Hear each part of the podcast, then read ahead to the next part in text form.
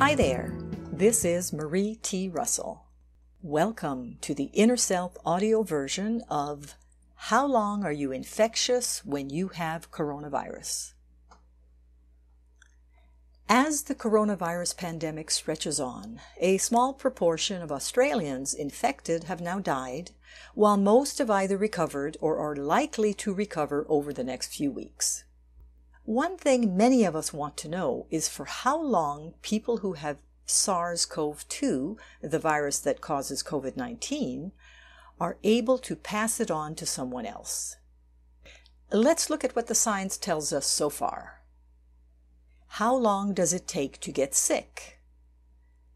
The incubation period is the time between being exposed to the virus and the onset of symptoms. For COVID 19, the incubation period ranges from 1 to 14 days.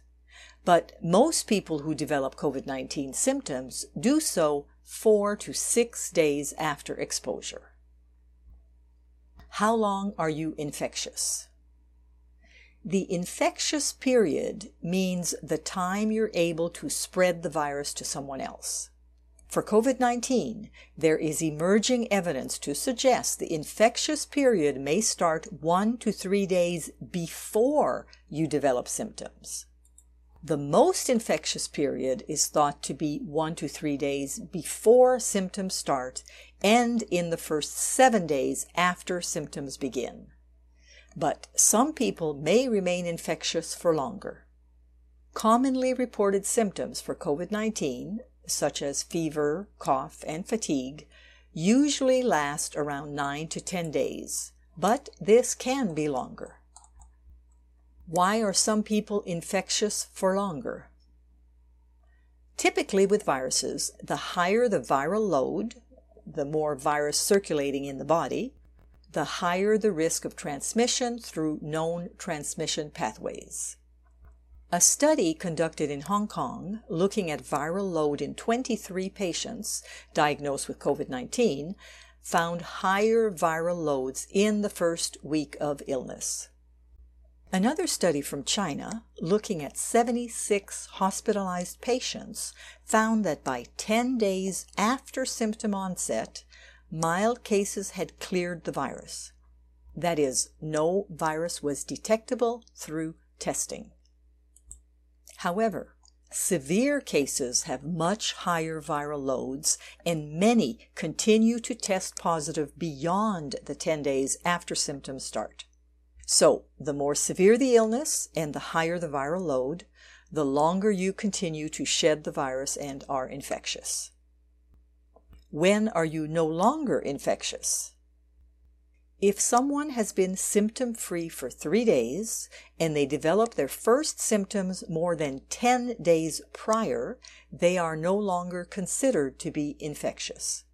But we're not sure whether people are infectious when they have recovered, but the virus can still be detected in their bodies. One study from Hong Kong found the virus could be detected for 20 days or longer after the initial onset of symptoms in one third of patients tested.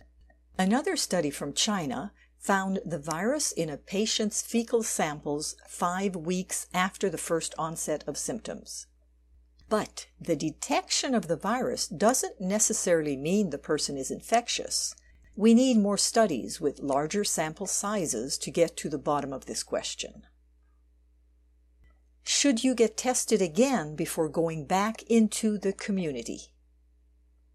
Due to a global shortage of coronavirus tests, the Commonwealth and state governments in Australia have strict criteria about who should be tested for COVID 19 and when. People who have been self quarantining because they had contact with a confirmed case of COVID 19 and have completed their 14 day quarantine period without developing symptoms can return to the community. There is no requirement to be tested prior to returning to the community. It is, however, recommended they continue to practice social distancing and good hygiene as a precaution.